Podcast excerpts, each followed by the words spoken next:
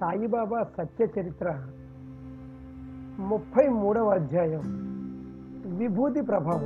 అంటే సాయిబాబా విభూతి యొక్క సామర్థ్యం దాని యొక్క మహిమల గురించి మనం తెలుసుకుందాం.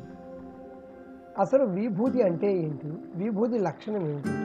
చెప్పండి. మసీదులో బాబా ఎల్లప్పుడూ అఖండమైన ధ్వని దగ్గరే ఎందుకు వెలిగించేవారు? విభూతి ఇవ్వడం అనే ఈ రోజువారీ కార్యక్రమం ఎందుకు నడిచేది? విభూతి ఇవ్వడంలో బాబా ఉద్దేశం ఏమై ఉంటుంది? అది దేనిని సూచిస్తుంది? అంటే జగత్తులో కనిపించేదంతా కూడా బూడిద వంటిదేనని మనస్సులో నిశ్చయంగా తెలుసుకోవాలి. ఈ మానవ దేహం కూడా పంచమహాభూతాల భోగాలను అనుభవించకూడదు. దానికోసం మిగిలి ఉన్న కట్టె ముక్క. మనకందరికీ కూడా రాబోయే స్థితి అదే.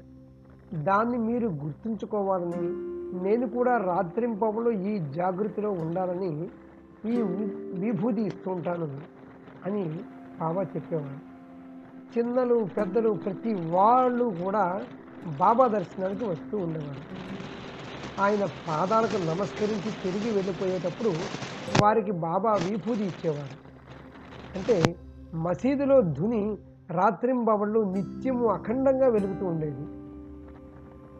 అందులో నుంచి గుప్పెడు బూడిద ఇచ్చి బాబా వాళ్ళను తిరిగి పంపించేసేవారు.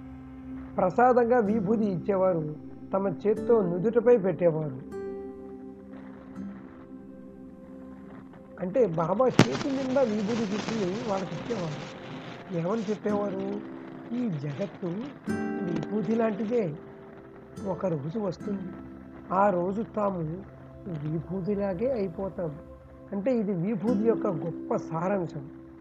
మనిషి జన్మ కూడా తామరాకు మీద నీటి బొట్టు లాంటి నశ్వరమైన దేహం. స్వయంగా బాబా కూడా పారవస్యంతో విభూతి యొక్క మహిమల గురించి ఎన్నో పాటలు పాడేవారు. అంటే దాని యొక్క అర్థం ఏంటంటే విభూతి సంచులు పట్టుకురండి విభూతి సంచులు పట్టుకురండి అన్న అర్థం. రమతే రామ అయోజీ అయోజీ.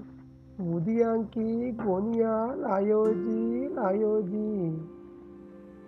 అంటే రామ మీరు రండి రండి విభూతి సంచులను పట్టుకు రండి చూసారా ఎంత చక్కటి పాట. ఈ పాట స్వయంగా బాబానే పాడేవారని పూర్వకాలం పెద్దలందరూ కూడా చెప్పేవారు. సరే ఇప్పుడు కథలోకి వెళ్దాం. నాసిక్లో నారాయణ మోతీరాం జానీ అనే పేరు గల ఒక స్వయం పాకం చేసుకునే గృహస్థాశ్రమ బ్రాహ్మణుడు ఉండేవాడు. అంటే ఏంటంటే ఆయన వంట ఆయనే చేసుకునేవారు. మడి అది కట్టుకుని. బాబా దేహదారులుగా ఉన్న సమయంలో ఇతను తన తల్లిని వెంట పెట్టుకుని బాబా దర్శనానికి షిరిడికి వెళ్ళినప్పుడు బాబా తాము స్వయంగా ఆ తల్లికి ఇలా చెప్పారు. ఇక మీదట ఇతనికి ఉద్యోగంతో పని ఉండదు. ఈ బానిసత్వం చాలే. దీనికంటే స్వంత వ్యాపారం మంచిది. అంటే తర్వాత కొద్ది రోజుల తర్వాత భగవంతుడి దయ కలిగి అతడు ఉద్యోగాన్ని వదిలేసి ధైర్యంగా భోజనంతో సహా వసతి గృహాన్ని నిర్మించాడు. దానికి ఆనందాశ్రమం అని పేరు పెట్టాడు. అందులో కష్టపడి పనిచేయడం వల్ల అది రోజు రోజుకి వృద్ధిలోకి వచ్చి మంచి పేరు వచ్చి మనసుకి విశ్రాంతి కలిగింది. అంటే ఈ ప్రకారంగా సాయిబాబా చెప్పినట్లు జరగడంతో అతనికి సాయిపై విశ్వాసం పెరిగింది. ఆ తర్వాత నారాయణరావుకి అనుభవాలు కలుగుతున్న కొద్దీ అతని భక్తి ప్రేమలు పెరిగాయి. ఇప్పుడు అలాంటిది మరొక కథ చెబుతాను చూడండి. ఒకసారి అతని మిత్రుడు ఒకనికి తేలు పుట్టింది. ఎంతో ఆవేదన కలిగింది. పుట్టిన చోట బాబా విభూతి పెడితే పనిచేస్తుంది కానీ ఎంత వెతికినా ఆ టైంకి విభూతి దొరకలేదు. మిత్రుడు వేదన భరించలేకపోతున్నాడు. అప్పుడు నారాయణరావు బాబా ఫోటో వద్దకి పరిగెత్తుకు వెళ్ళి ఆయన దయను యాచించాడు. ఆ ఫోటో ముందు వెలిగించిన అగరత్తి బూడిద కింద పడిందండి.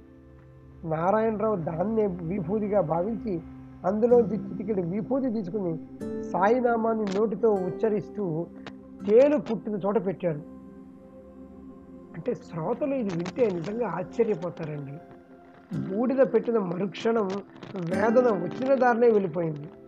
దాంతో అతని మిత్రునికి కూడా బాబాపై ప్రేమ వెల్లువల పెరిగింది.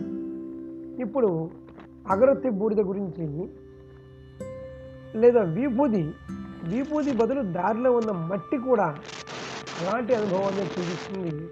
ఈ మట్టిని రోగంతోనూ వ్యాధితోనూ ఉన్నవారికి ప్రత్యక్షంగా పెట్టకపోయినా వారి పేరు మీద ఇతరులకు పై ప్రయోగించినా కూడా అది పనిచేస్తుంది.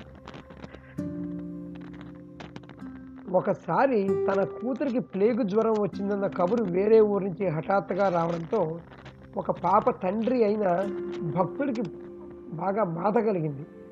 ఆ తండ్రి ఏమో బాంద్రాలో ఉంటారు. పాప వేరే ఊళ్ళో ఉంటుంది. దగ్గర విభూతి కూడా లేదు. అప్పుడు అతను నానాసాహెబ్ చందోర్కర్కి కబురు చేశాడు. మీరు బాబాని ప్రార్థించండి నా ఈ బాధను దూరం చేయండి అని నానాసాహెబ్కు విన్నపం చేసి ప్రసాదంగా విభూతిని పంపమని అడిగాడు చూసారా అయితే కబురు తీసుకెళ్ళే వ్యక్తికి నానాసాహెబ్ దారిలోనే కలిశాడండి. అతను భార్యతో కలిసి కళ్యాణ్కి వెళ్తున్నాడు. నానాసాహెబ్కి ఆ కబురు ఠాణే లేని పోలీస్ స్టేషన్ దగ్గర అందింది. విభూతి కోసం చూస్తే అక్కడ పోలీస్ స్టేషన్ దగ్గర ఉన్నాడుగా అక్కడ విభూతి దొరకలేదు. అతను దారిలోని మట్టిని తీసి అక్కడే నిలబడి సాయి సమర్థులకి మనసులో మొరపెట్టుకున్నాడు. వెనక్కి తిరిగి తన భార్య నుదుటి మీద ఖచ్చితంగా ఒక చిటికెడు పెట్టాడు. చూడండి ఇక్కడ. ఇక్కడ ఆ భక్తుడు బయలుదేరి తన బిడ్డ ఉన్న గ్రామానికి బయలుదేరాడు. అతనికి తెలిసింది ఏంటంటే ఆ పిల్లకి మూడు రోజులు తీవ్రమైన జ్వరం వచ్చింది. వేదనతో ఆ పసిపాప క్షీణించిపోయింది. కానీ నిన్ననే ఆమెకు కొంచెం నయమైంది.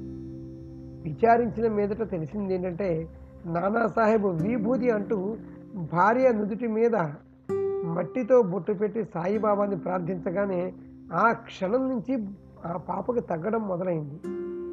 అంటే ఇలాంటి కథలన్నీ విన్నప్పుడు ఇది నిజమా అని మనసులో శంకలు కుశంకలు వస్తాయండి. కానీ ప్రత్యక్షానుభవాలు అయిన ఎంతోమంది భక్తులు చెప్పిన మాటలని ఎంతో నమ్మకంతో మనము సాయిబాబా వారి పాదాల మీద పడి నమస్కరించి విన్నవించుకుంటే ఇవన్నీ కూడా కల్పితాలు కాదు నిజమే అని అనిపిస్తాయి. సరే మరొక చమత్కారాన్ని చూద్దరు కానీ శ్రోతలు వినేందుకు సిద్ధం కండి. మీకు ఎంతో ఆశ్చర్యం కలుగుతుంది. నానా యొక్క కూతురికి ప్రసవ సమయం దగ్గర పడింది. ఆ ప్రసవ వేదన సహించలేనంతగా ఎక్కువైపోయింది. కనుక నానా సాహెబు జామ్నేర్ నుంచి సాయి సమర్థులను అన్ని రకాలుగా ప్రార్థించాడు. జామ్నేర్లో ఉన్న పరిస్థితి షిరిడీలో ఎవరికీ తెలియదు అంతే కదండి? అది వేరే ఊరు ఇది వేరే ఊరు. కానీ సర్వజ్ఞులు సర్వగతులు అయిన సాయిబాబాకి ఈ జగత్తులో తెలియనిదంటూ ఏమీ ఉండదు. ఆయనకి తమ భక్తులతో ఏకాత్మత ఉంటుంది. నానా పరిస్థితి తెలుసుకొని సాయిబాబా మనసు ద్రవించింది. అప్పుడు ఆయన ఏం చేశారో తెలుసా? అంటే నానాకి విభూతి పంపించాలని అనుకున్నారు. ఇంతలో షిరిడీకి చెందిన రామ్గిరి బువా మనసుకి తన గ్రామానికి వెళ్ళాలన్న ప్రేరణ కలిగింది. అతని ఊరు నాందేశ్లో ఉండేదండి. అంతా సిద్ధం చేసుకుని అతను దర్శనం చేసుకోవడానికి మసీదుకి బాబా దగ్గరికి వెళ్ళి అంటే బాబా యొక్క ఆజ్ఞ తీసుకుని ఆ తర్వాత అక్కడికి వేరే ఊరు వెళ్ళడం కానీ బయటకు వెళ్ళడం కానీ ఏదో చేస్తుండేవారు బాబా కాందేశ్లో ఉన్న మా ఊరికి వెళ్ళొస్తాను నాకు విభూతి ఆశీర్వాదం ఇవ్వండి అన్నారు. రామ్గీర్ బువాని బాబా ప్రేమతో బాపు గీర్ బువా అని పిలిచేవాడు. అతను వెంటనే అతనితో బాబా నీవు నీ గ్రామానికి హాయిగా వెళ్ళు. కానీ దారిలో కాస్త విశ్రాంతి తీసుకో. మొదట జామ్నేరుకు పో. నానా సాహెబ్ చాందోర్కర్ ఇంట్లో దిగి అతని సమాచారం తెలుసుకుని అప్పుడు ఇంటికి వెళ్ళు అని ఆ తర్వాత బాబా మాధవరావు దేశపాండేతో శ్యామ మాధవ్ అక్కర్ రచించిన హారతిని కాగితం మీద వ్రాసి ఇతనితో పంపు అన్నాడు. అప్పుడు బాబా అతనికి విభూతి పొట్లం ఇచ్చి మరి కొంచెం విడిగా పొట్లం కట్టించి దాన్ని నానాకి పంపి తిరిగి బాబా ఇలా అన్నారు ఈ పొట్లం ఈ హారతి నానాకి తీసుకువెళ్ళి కుశల సమాచారాలు విచారించు. ఆ తరువాత నువ్వు నీ గ్రామానికి వెళ్ళు అన్నాడు. అంటే ఈ హారతి సాయిబాబా సౌఖ్య దాతార జీవ అనే హారతి పాట రామజనార్దనుడు రచించిన సంత జ్ఞానేశ్వరుడి హారతి లాంటిది. అంటే అందులో మనం ఏం పాడతామండి? హారతి జ్ఞానరాజ మహా కైవల్య తేజ రెండిటి రాగం కూడా ఒకలాగే ఉంటుందండి. కాబట్టి బాబా తమకు ఇష్టమైన ఈ హారతిని విభూతితో పాటు నానాకి పంపించారు అప్పుడు రామ్గీర్ గోస్వామి బాబాతో బాబా నా వద్ద కేవలం రెండు రూపాయలు మాత్రమే ఉన్నాయి. వీటితో నేను జామ్నేరు ఎలా వెళ్ళగలను? అంటే బాబా నీవు హాయిగా వెళ్ళు. నీకు అన్ని ఏర్పాట్లు జరుగుతాయి. అన్నాడు. అతను బాబా మాటలపై విశ్వాసం ఉంచి గోస్వామి బయలుదేరడానికి సిద్ధమైపోయాడు.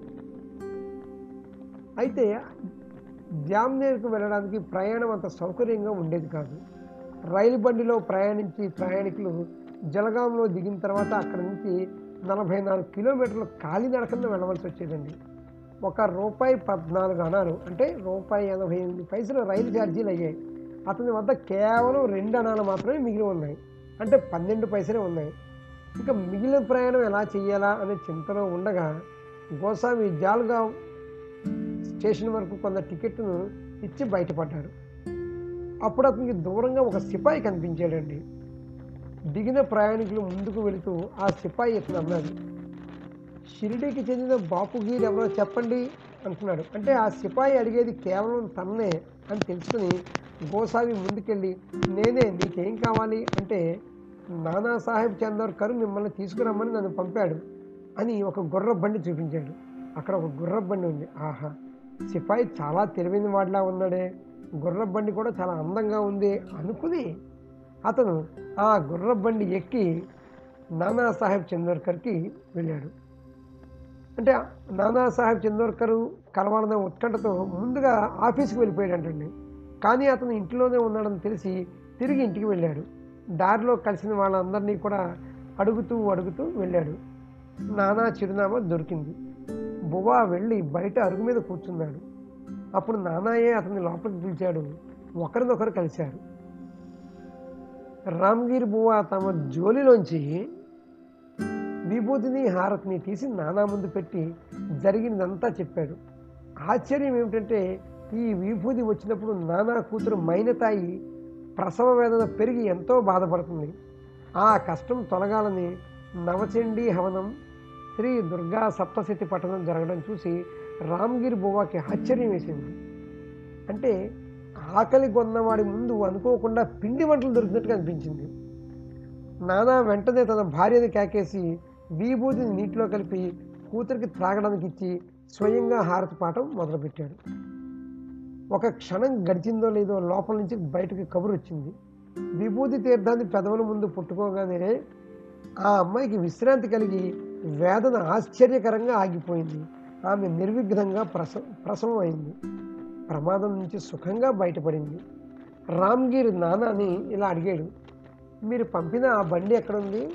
ఆ బండివాడు ఎక్కడికి వెళ్ళాడు అంటే మరి తిరిగి వెళ్ళాలి కదా అందుకని. అప్పుడు నాన్న బండి ఏంటి నేను ఏ బండి పంపనే లేదే. బండి సంగతి ఏంటో నాకు తెలియటం లేదు. మీ రాక అసలు నాకు తెలియనే తెలియదు. బండిని నేను ఎలా పంపిస్తాను? అంటే రామ్గిరి బువ్వ బండి గురించి పూర్తి కథను మొదటి నుంచి అందరికీ చెప్పాడు. అంటే నానాకి బాబా యొక్క అసాధారణ వాత్సల్య తత్వాన్ని చూసి ఆశ్చర్యం కలిగింది. ఎక్కడి బండి ఎక్కడి సిపాయి? నానా రకాల చమత్కార ఆటలను ఆడించి చూపే ఈ సాయి జనని తన భక్తులపై ఉన్న అనూహ్యమైన ప్రేమని రసఝరీ తరంగాల వల్ల సంకటకాలంలో పరిగెత్తవలసి వస్తుంది. చూసారా ఇప్పుడు ఇది జరిగిన కొద్ది కాలానికి బాబా నిర్మాణం అయ్యారండి. క్రీస్తు శకం పంతొమ్మిది వందల పద్దెనిమిదవ సంవత్సరంలో విజయదశమి దసరా పండుగ రోజున చక్కటి శుభదినం చూసి బాబా తమ దేహాన్ని అవనికి అర్పించారు. ఆ తర్వాత ఆయనకి సమాధి కట్టారు. దానికి ముందు బాబా దేహదారిగా ఉన్నప్పుడు నారాయణరావు సంవత్సరానికి రెండు సార్లు బాబా దర్శనం చేసుకునేవాడు సమాధి అయి మూడు సంవత్సరాలు అయింది. సమాధి దర్శనం చేసుకోవాలన్న నారాయణరావు నారాయణరావులో తీవ్రమైంది కానీ ఆ సమయం దొరకలేదు. అతను ఎంతో బాధపడ్డాడు. సమాధి అయిన ఒక సంవత్సరానికి నారాయణరావు అనారోగ్యంతో బాధపడ్డాడు. అన్ని మందులు వాడాడు. సర్వసాధారణంగా లోకంలో నడిచే ఉపాయాలన్నీ కూడా వాడాడు. అయినా సరే అతనికి ఫలితం కలగలేదు. అప్పుడు నారాయణరావుకి దర్శనం ఇవ్వడానికి రాత్రి ఒక స్వప్నం వచ్చింది. ఒక భూగ్రహం నుంచి బాబా బయటకు వచ్చి నారాయణరావుకి ధైర్యం చెప్పారు. మనసులో ఏమీ చింతించకు. రేపటి నుంచి నీ రోగం తగ్గుముఖం పడుతుంది. ఒక వారం తర్వాత స్వయంగా నీవు లేచి కూర్చుంటావు. సరే ఎనిమిది రోజులు గడిచిందండి. ఆ స్వప్నంలో జరిగిన ప్రతి అక్షరం అనుభవంలోకి వచ్చింది. నారాయణరావు లేచి కూర్చున్నాడు. అతని మనసుకు ఎంతో సంతోషం కలిగింది. అలా కొద్ది రోజులు గడిచిన తర్వాత నారాయణరావు సమాధిని దర్శించడానికి వచ్చి అప్పుడు తన అనుభవం చెప్పాడు. అంటే దేహదారులుగా ఉంటే సాయిబాబా జీవించి ఉన్నట్లు సమాధి అయితే మరణించారని అనుకోవాలా? ఒకవేళ మరణిస్తే మరలా స్వప్నంలో కనిపించి భక్తులకి వారం రోజుల్లో వ్యాధి నయమవుతుంది అని చెప్పడం ఏమిటి? ఖచ్చితంగా ఎనిమిదవ రోజు కల్లా భక్తుడు ఆరోగ్యవంతుడు అవడం ఏమిటి? చూసారా జర్మన్ ప్రజలతో జర్మన్ ప్రజలతో జరిగిన గొప్ప యుద్ధం అంటే మొదటి ప్రపంచ యుద్ధం అప్పుడే ముగిసిందండి ఆ కాలంలో. అప్పుడు ఇంగ్లీష్ ప్రభుత్వం తమ పట్ల శత్రుభావం లేకుండా చేసేందుకు సైన్యాన్ని సిద్ధం చేయడానికి భారతదేశంలో ప్రతి పట్టణంలో అన్ని చోట్ల నుంచి సైన్యంలోకి సిపాయిలు తీసుకుంటున్నారు. పంతొమ్మిది వందల పదిహేడవ సంవత్సరంలో ఒక భక్తుడికి కూడా సమయం వచ్చింది. అతను ఠానే జిల్లాలో నియమించబడ్డాడు. ఆశ్చర్యకరమైన సంగతి ఒకటి జరిగింది. అతని పేరు అప్పా సాహెబ్ కులకర్ణి. అతనికి సాయి చరణాల పట్ల భక్తి కలిగింది. అది కూడా సాయిబాబా యొక్క ప్రభావమే. ఆయన లీలలు ఎంతో లోతైనవని మనకు తెలుసు. సాయిబాబా ఫోటో దర్శనంతో ఆయన ప్రత్యక్ష దర్శనం జరిగింది అని ఆ భక్తుడు ఎంతగానో అనుకునేవారు. ఒకసారి బొంబాయిలో బాళాబువా సుతార్ అనే పేరు గల హరిదాస్ ఉండేవాడు అతన్ని అందరూ అభినవ తుకారాం అని పిలిచేవారండి. ఏమండి? అభినవ తుకారాం. అతను షిరిడి వెళ్ళాడు. బాబాని మొట్టమొదటిసారిగా కలవడం అంతకు ముందు ఎన్నడూ కూడా కలవలేదు. సాయి అతనితో స్పష్టంగా నాలుగు సంవత్సరాల నుంచి నువ్వు నాకు తెలుసు అన్నాడు. బాబా ఎందుకు అలా అన్నారు? బాబా ఎప్పుడూ షిరిడీ వదిలి వెళ్ళలేదు. నేను కూడా ఈరోజే నా కళ్ళతో ఈ ఊరు చూస్తున్నాను. మరి బాబాకి నాలుగు సంవత్సరాల నుంచి నేను ఎలా పరిచయం అని ఆలోచిస్తే తరచి తరచి ఆలోచించాడండి. ఆలోచిస్తే నాలుగు సంవత్సరాల క్రితం బాబా ఫోటోకి తనకు నమస్కరించిన సంగతి గుర్తొచ్చింది. అంటే బాబా వారు ఏం చెప్పేవారు? నీవు నా వైపు నీవు నా వైపు చూడు నేను నీ వైపు చూస్తాను. అంటే మనం నమస్కారం చేస్తే ఆయన యొక్క కరుణ కటాక్ష వీక్షణాలు మన మీద ఉంటాయి. ఈ మహాత్ముల వ్యాపకత భక్తులపై పొంగి పొరలే వాత్సల్యం ఎంతో గొప్పది. కేవలం ఫోటోకి మాత్రమే నమస్కరించారు.